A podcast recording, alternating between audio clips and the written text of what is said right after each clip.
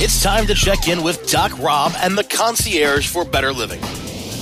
We take a real, raw, inside look at healthier living while sharing great ideas and improvements for a better quality of life. The concierge for better living will help informed, intrigued, and interested listeners like you make better choices for yourselves and your loved ones.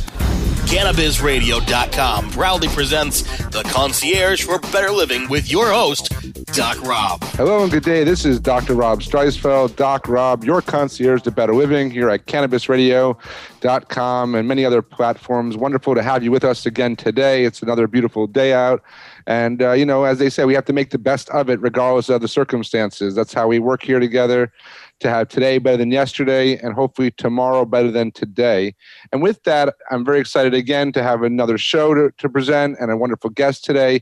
And we're talking about, you know, when I wrote my book, The Cannabis Conundrum, and I took perspectives from different uh, experts and professionals in categories lawyers investors and physicians and caregivers and i always had this intention of expanding this uh, into a series of books and one of those uh, specific you know books was going to be the global perspective. And I, and I think that's important and not just about cannabis but about drugs in general.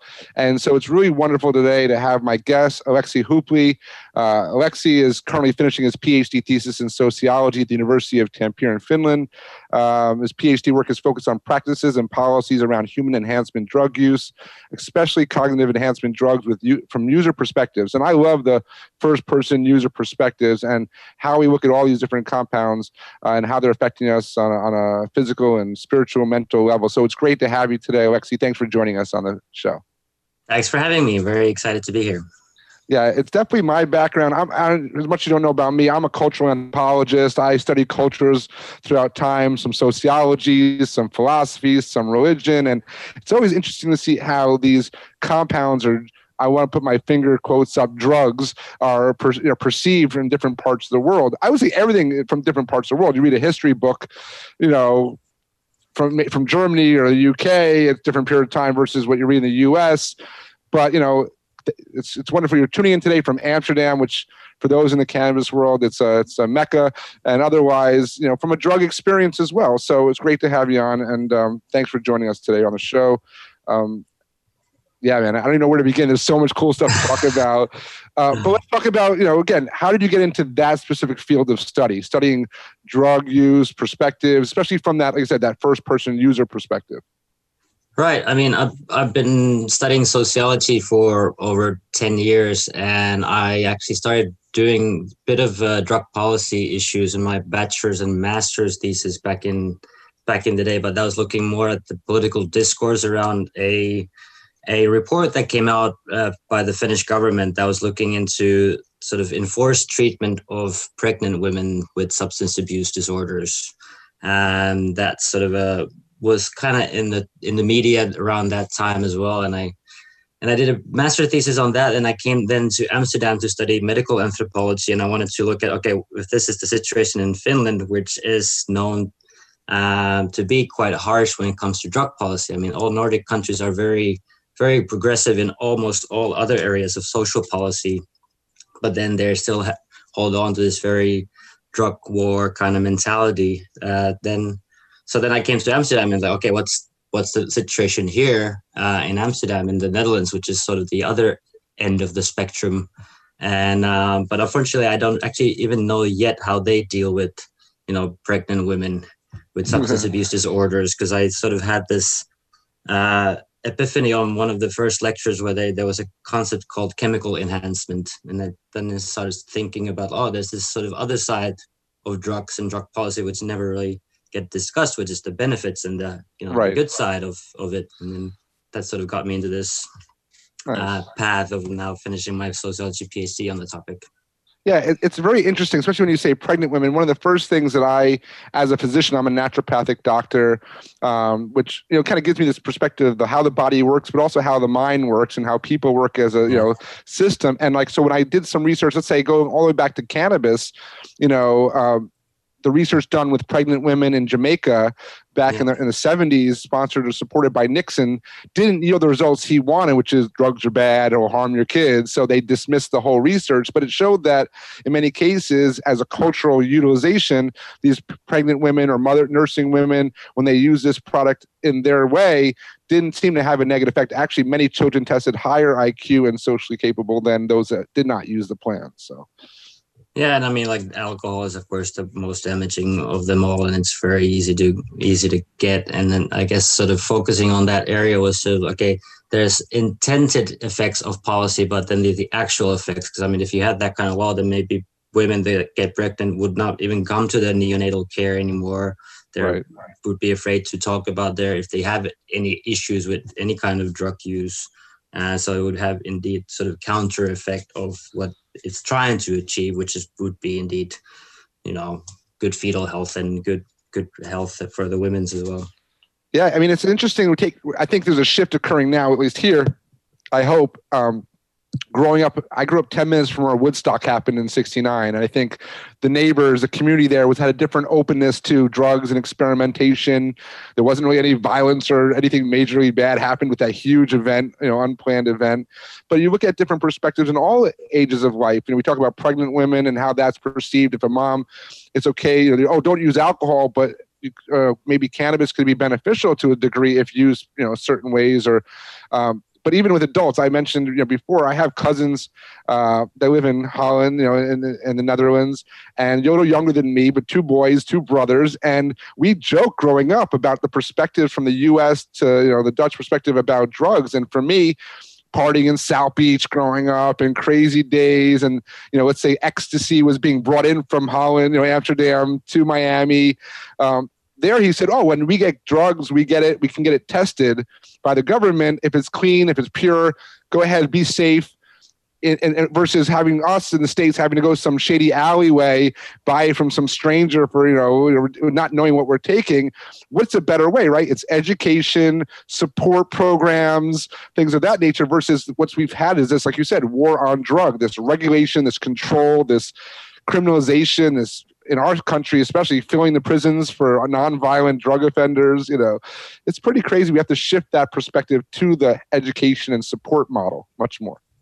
Yeah, and it's weird for me coming. I mean, living here for eight years almost, and then going back to Finland, where things are still kind of stuck in that mentality. Like they tried to get test pill testing or drug checking off the ground as well, but they couldn't get over the legal barrier, which is like when the person gives the drugs to the who's ever testing it, then the person testing them could be charged for possession, which is like ridiculous. Right. like, come on, can you just get over that? Yeah, well, then like countries like Portugal, uh, you know, Portugal not too far away, did the experiment where let's legalize it and try to create those support programs, and I think they've seen quite a success story overall. It's not perfect. There's nothing perfect no. about this situation. We're all individuals. We all have our challenges, but I mean, they saw a, a a, benefit to more of that legalization and support program and I think we're seeing a little bit of that in the states. We're seeing uh, just even this week, Ann Arbor, Michigan, just decriminalized. Uh, I think I don't know all, but psychedelics in the sense of I think mushrooms yeah. and maybe uh, peyote as well. But these animal or uh, not animal, these plant-based or fungal-based compounds that come from nature anything can be abused, but when used appropriately through educated and therapeutic guidance, I think I know, forget about I think, I know we can have a better society and a better perspective on how these substances can be, benefit us as a whole, not just detriment us, but benefit us. Yeah, and things are definitely changing. I mean, even here in the Netherlands, they're now starting an experiment with legal cannabis being produced for the coffee shops. And, and Finland, it's also quite historical. There was a citizens initiative that managed to collect over 50,000 signatures to have at least a parliament to debate about decriminalization decriminalization of cannabis for adults and small scale self grow. But um, we'll see. They're handing it out in early November to the parliament, and then they need to at least debate about it. Nothing's really set in stone that they will go ahead and approve it. But there's some political parties in the government, for instance, the Green Party, uh, that have said like, okay, we shouldn't decriminalize just cannabis. We should decriminalize all of them. And they just had a party meeting, and they were sort of thinking about legalizing cannabis as well and properly, but they didn't really have the courage, I guess, to take that final step yet. But it's it's getting there slowly, yeah. but it's slow but steady progress for sure. We see that. I think you know, like you said earlier, that the Nordic countries, I think, we're influenced a lot by American policy and the war on drugs and drugs Definitely. are bad and all this stuff. And I think countries are starting to wake up to realize they were they were they were fooled a little bit in this sense. They were kind of you know misguided, and I think now countries through better research. I mean, even psychedelics, LSD research has been 30, 40 years in Europe and in certain countries. Finland, I think, there's one of the most famous LSD researchers. Um, so there's a lot of um, I think it's one of those Nordic countries, to be honest. I'm not sure 100% of it's finished. But um, the bottom line is, is, it's not new. We're not finding these right. substances out today right. and saying, what are they? We've known about them for so long. Now it's how to reintroduce them uh, in, integrity with integrity and ethically and, and responsibly into society and how we can make those shifts. Um, I love it. I think we're just like I said, progress. It's it's a it's a journey uphill battle, but we're making progress. So we're gonna take a quick break and we're gonna talk some more. I want to get into microdosing and some other things you're looking at. Uh, after this quick break, we're here with Aleksi Hupli. This is Doc Rob, your concierge of better living on Cannabis Radio. We'll be right back at this break. The concierge for better living will continue in a moment.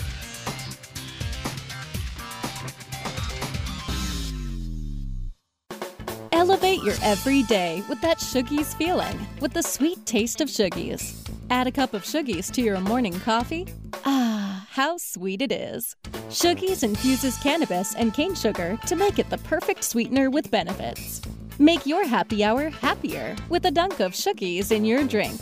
Order your Shoogies now at S-H-O-O-G-I-E-S.com or find it in dispensaries throughout California.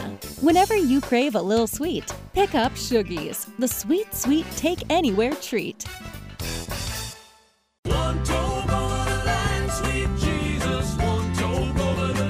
Fortunate to have Michael Brewer of Brewer and Shipley your signature top 10 song, One Toke Over the Line. I've read a couple different versions of, of what the tune's origins are. What's the true story? We were playing a little club in Kansas City. A friend stopped by with some really good hash. We stepped out back and came back in. We're tuning up in the dressing room, and Tom said, man, I'm really one toke over the line. And I just cracked up. I thought it was hysterical. We literally wrote that song just entertaining ourselves and to make our friends laugh.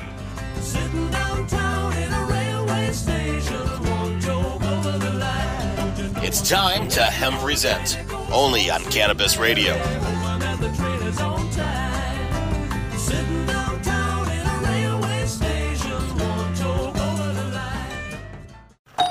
Hey, take a look at this. They're selling smart pots. They have pot that can make you smart? Where is it? Not that kind of pot. Smart pots are the best aeration container to grow your plants. Check this out. This is the original fabric container for faster producing, healthier plants. They're made with a superior fabric that delivers high yields. Plus, smart pots are reusable and sustainable, so you can use them over and over again, no matter if you use them indoor or outdoor. That's very smart, but how good are they for the environment? Smart pots are BPA free and lead free, so you'll always be able to ensure a pure, clean grow, and they're 100% made in the U.S. Over 28 million smart pots have already been sold so it seems like a smart investment. Look for smart pots in close to 2,000 garden centers throughout North America and ask for the original fabric container. Find a store near you or order yours online at smartpots.com.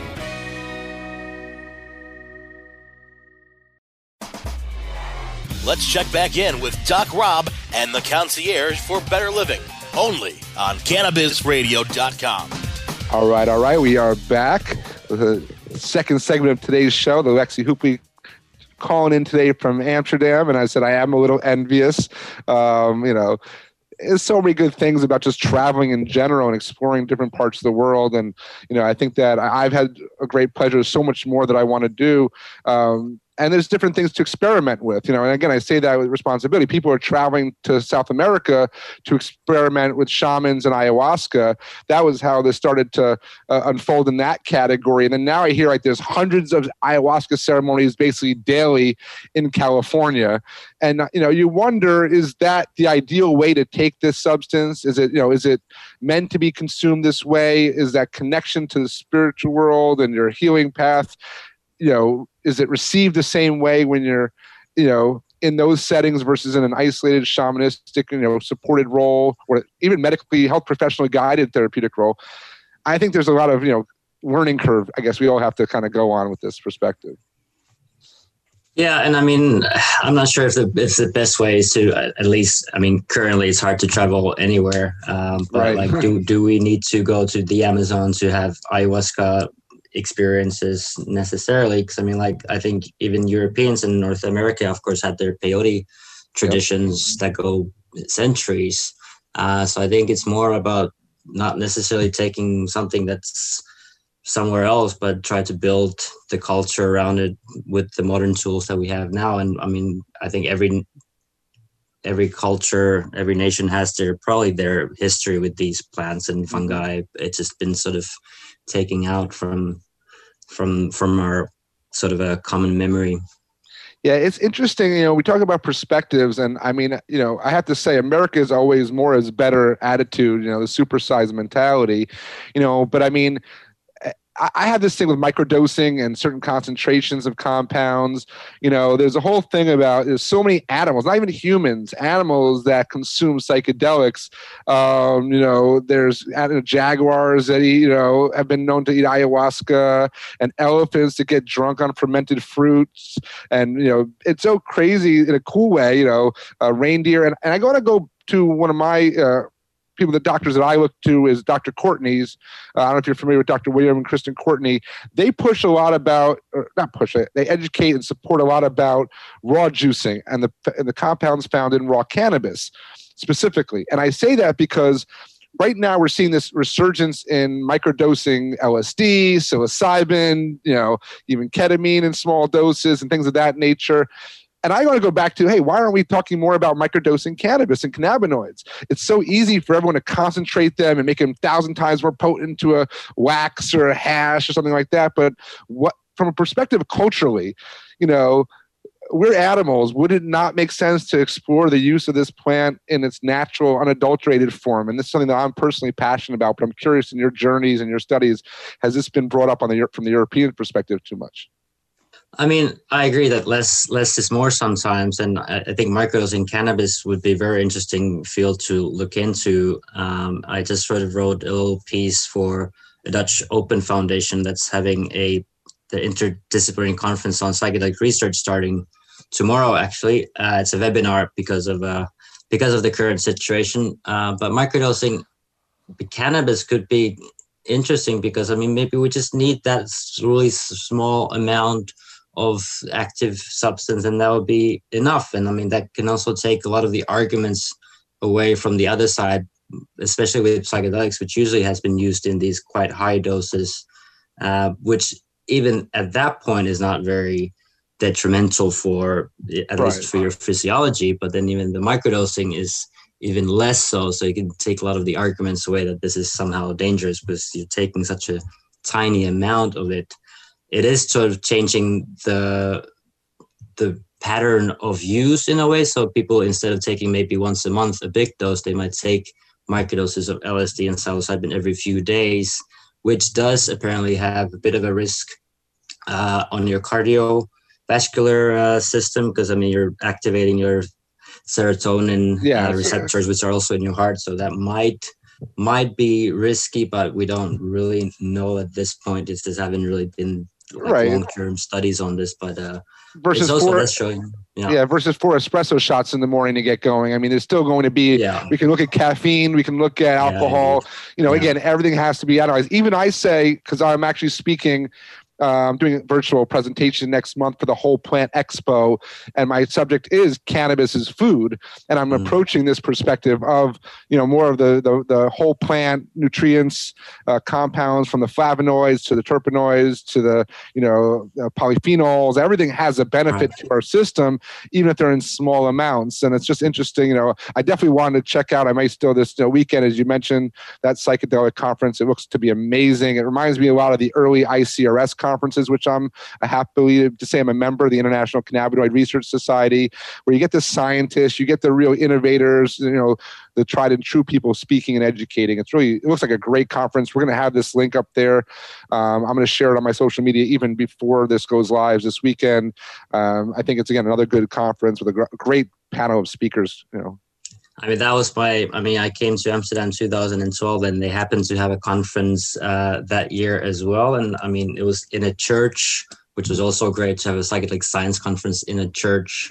And it was like the first lecture was about entheogens, and at that point, I never even heard the term entheogen. So it was right. very mind mind opening into this whole psychedelic renaissance that's going on it is quite a renaissance and it's amazing. And and people say, well, what about the dangers? I said, even with raw juicing cannabis, there's some preliminary research suggesting maybe some stress in the kidneys a little bit. You know, we don't. These are things that all need to be researched. I proudly helped to bring CBD to the marketplace in the United States about six years ago, plus years ago.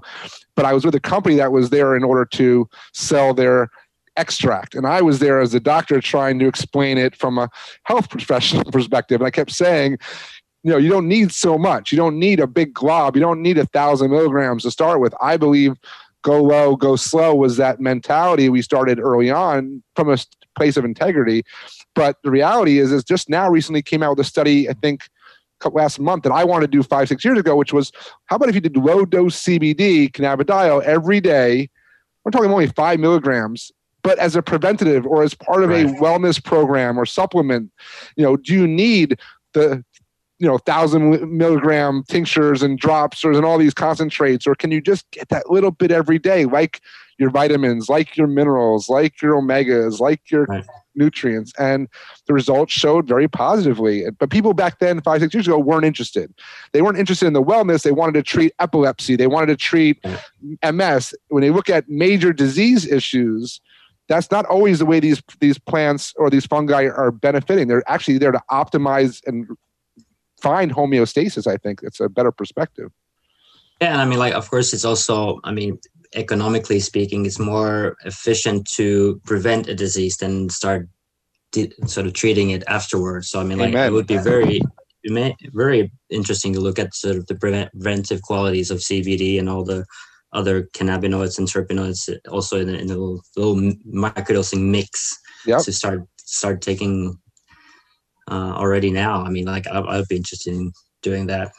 Well, that's something that we're working on. Uh, me personally, it's really interesting area. I think it's always been a supply chain issue, um, which is something that, thankfully, for my background in natural products and supplements, I'm I recognized early on, and so I'm actually setting up some uh, greenhouses and some R&D up here in the states this this year and into next year to try to identify the best SOPs to provide that derivative of the plant specifically available in the quantities that'll be required to have that consistent dosing and you know and and make it more of that you know I look at as the future of kale or the kale or wheatgrass or that's how I or spinach. These are things like I'm excited about but um again there's so many different things in this resurgence you know, we're going to talk a little bit more. But one thing about cannabis, cannabis is a plant, psychedelics is a category. And I always mm. keep saying that to people. They go, why isn't it just the same thing? I'm like, it's not the same when you have over a half a dozen different psychedelic compounds in a category versus one plant, which is already confusing because they call it two different things, whether it's yeah. TH, you know, arbitrary THC levels. So, although I, would argue, and I had this sort of experience in Canada, uh, 2018, I wrote about like, I mean, cannabis can be psychedelic in a way if you treat it that way and you yeah. have the right setting for it and you, you, use it for that, then it can be very mind manifesting in, sure. its, in its own right. I, I, say it all the time: the euphoria that this that this plant can offer, uh, whether it be come from an activated, you know, THC or you know they say deactivated, which I wanted to say that on purpose, the decarboxylated THCA converted to THC. I say that because I always say that the, the, acids are active; they just have a different form. But um, I think it's wonderful, and, and, we'll hopefully get more of this experience and exposure. Uh, we're going to come back a little bit after this break. We're going to talk about the the user experience and some pearls that you've taken away from that from that research, and then we're going to make sure we provide the link for the upcoming conference and anything else you want to share because I know there's a lot more. We're going to have some more conversations. This is just the beginning, part one of many. So don't go anywhere. This is Doc Rob, your host here at cannabisradio.com. Your concierge of better living. We'll be right back after this quick break. The concierge for better living will continue in a moment.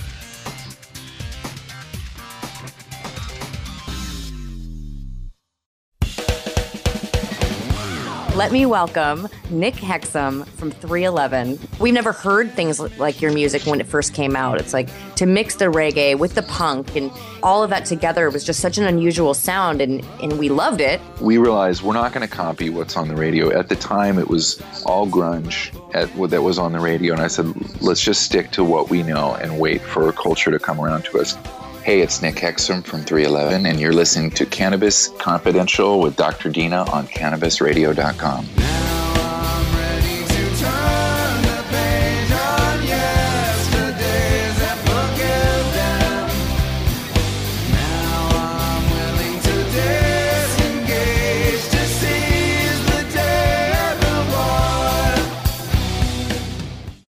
the marijuana llama tell you something now about a game for your phone gonna make you say, wow! The game's about the game of growing cannabis for cash. Grow the seeds sell the bud, put the savings in the stash. Little by little, your empire grows large. Put different celebrities inside your entourage. You can choose to play with Snoop or me or Cheech and Chong. Cypress Hill, Willie Nelson, Wiz Khalifa with a bong. The name of the game is Hempire, that's the point. Download and play while you light yourself a joint. The business of cannabis should be no crime. Hempire is even hot proved by the man who run high times. Oh yeah? Get it on Android and I and iOS today. Marijuana Llama out. Got to tend to me own crops, you know. Money don't make itself. Hempire Trends in technology, processes, and products. We cover these areas and more on the cutting edge of cannabis. Be informed from the latest initiators of new innovation.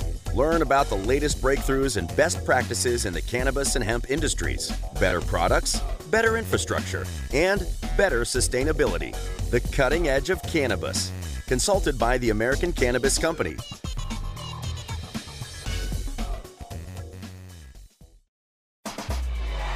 Let's check back in with Doc Rob and the concierge for better living, only on CannabisRadio.com. All right, and we are back. And as always, these shows go too quickly. We're gonna have to extend them to an hour long because these our guests these days are so good. And Aleksi Hooper, you're one of them. I appreciate you coming on today. And we're talking about, you know, something that really needs to be explained. What I'm seeing now, I don't know if you've seen it in cannabis use. A company in Canada called Strainprint build an app so that users can subjectively add feedback to different products, different strengths, different strains.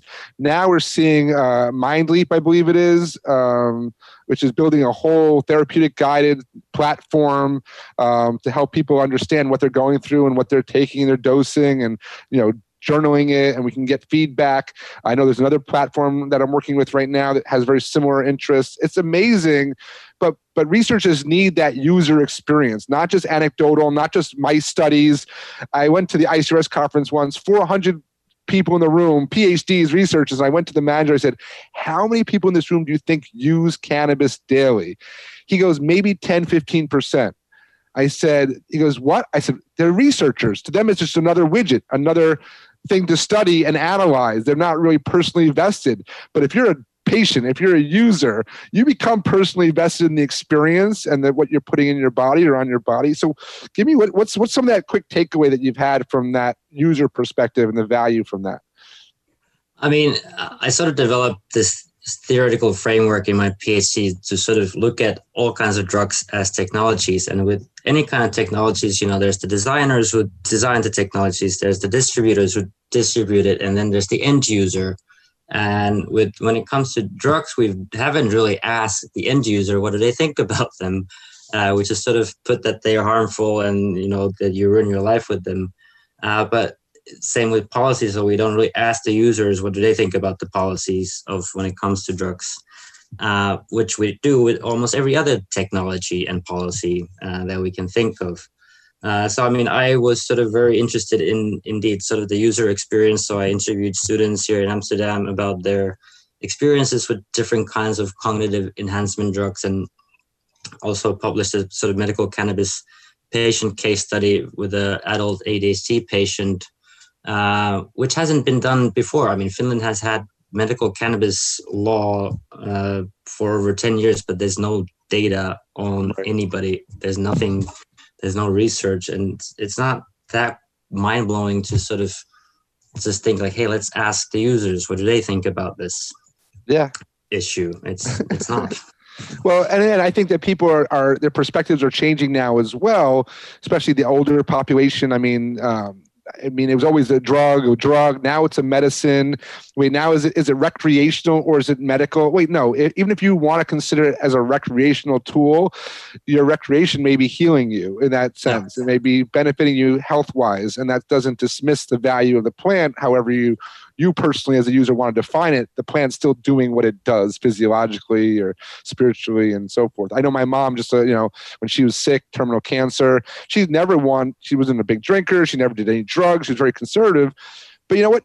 When I gave her a small dose of THC and an edible, and she had, you know, that 20, 30 minutes of pain free euphoria and mm. giggles and laughing, I said, I don't care what you want to call it. That was medicine. That was healing for her, and it was needed as a user. Maybe she wasn't prepared to do it on her own, but trusted me as a physician, as a doctor, as her son to give her the right tools. And she never argued with me again after that one experience. It was just a. Yeah, I mean, I mean, you're re- recreating yourself as well with it. I mean, you're relieving stress, or you're you're doing something else that sort of gives your mind a, a bit of a break, or you put yourself at ease. I mean, that's whether that's a medical condition. I mean, I don't want to medicalize everything about right. human existence either, but I mean, like indeed, it it does. I mean, we have endocannabinoid system, no matter whether we're patients or not patients. exactly, it does sort of work on on the same sort of level.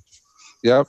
And there are studies, and I mentioned this in almost all my talks, you know, that even taking you know, people that are depressed or anxious, which is very popular or common today due to the current climate uh, of COVID, you know, that, oh, yeah, you could take an SSRI, you could take an antidepressant, but what is that actually doing? It's mm-hmm. band aiding the problem. You're not addressing where your life, your circumstances are, internal or external, and you're not really, you're actually down regulating your own body's production of the molecules that make you feel good. So, how is that long term benefiting you? So, we have to really educate a lot more people, give them, make them more proactive prevent diseases. And it definitely comes in part by people like yourself who are trying to do more research, getting in with the users themselves, getting firsthand experiences, and sharing that out there to as many people as will listen. And I think that's a great service that you're doing, and you know I, am grateful for it, and we'll continue to collaborate. I'm, I'm again just connecting with you now, but I'm looking forward to continuing the conversation online and offline as well.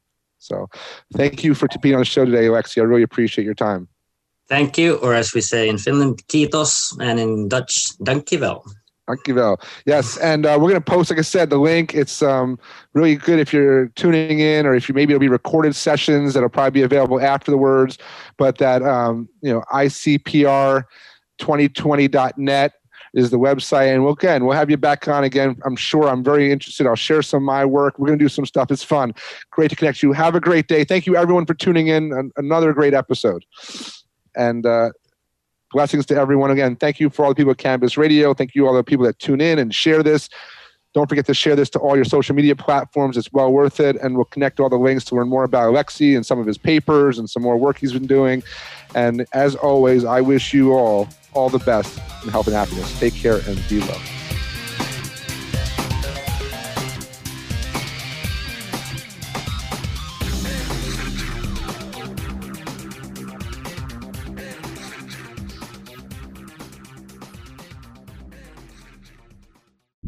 The opinions expressed on this CannabisRadio.com program are those of the guests and hosts and do not necessarily reflect those of the staff and management of CannabisRadio.com. Any rebroadcast or redistribution without proper consent of CannabisRadio.com is prohibited.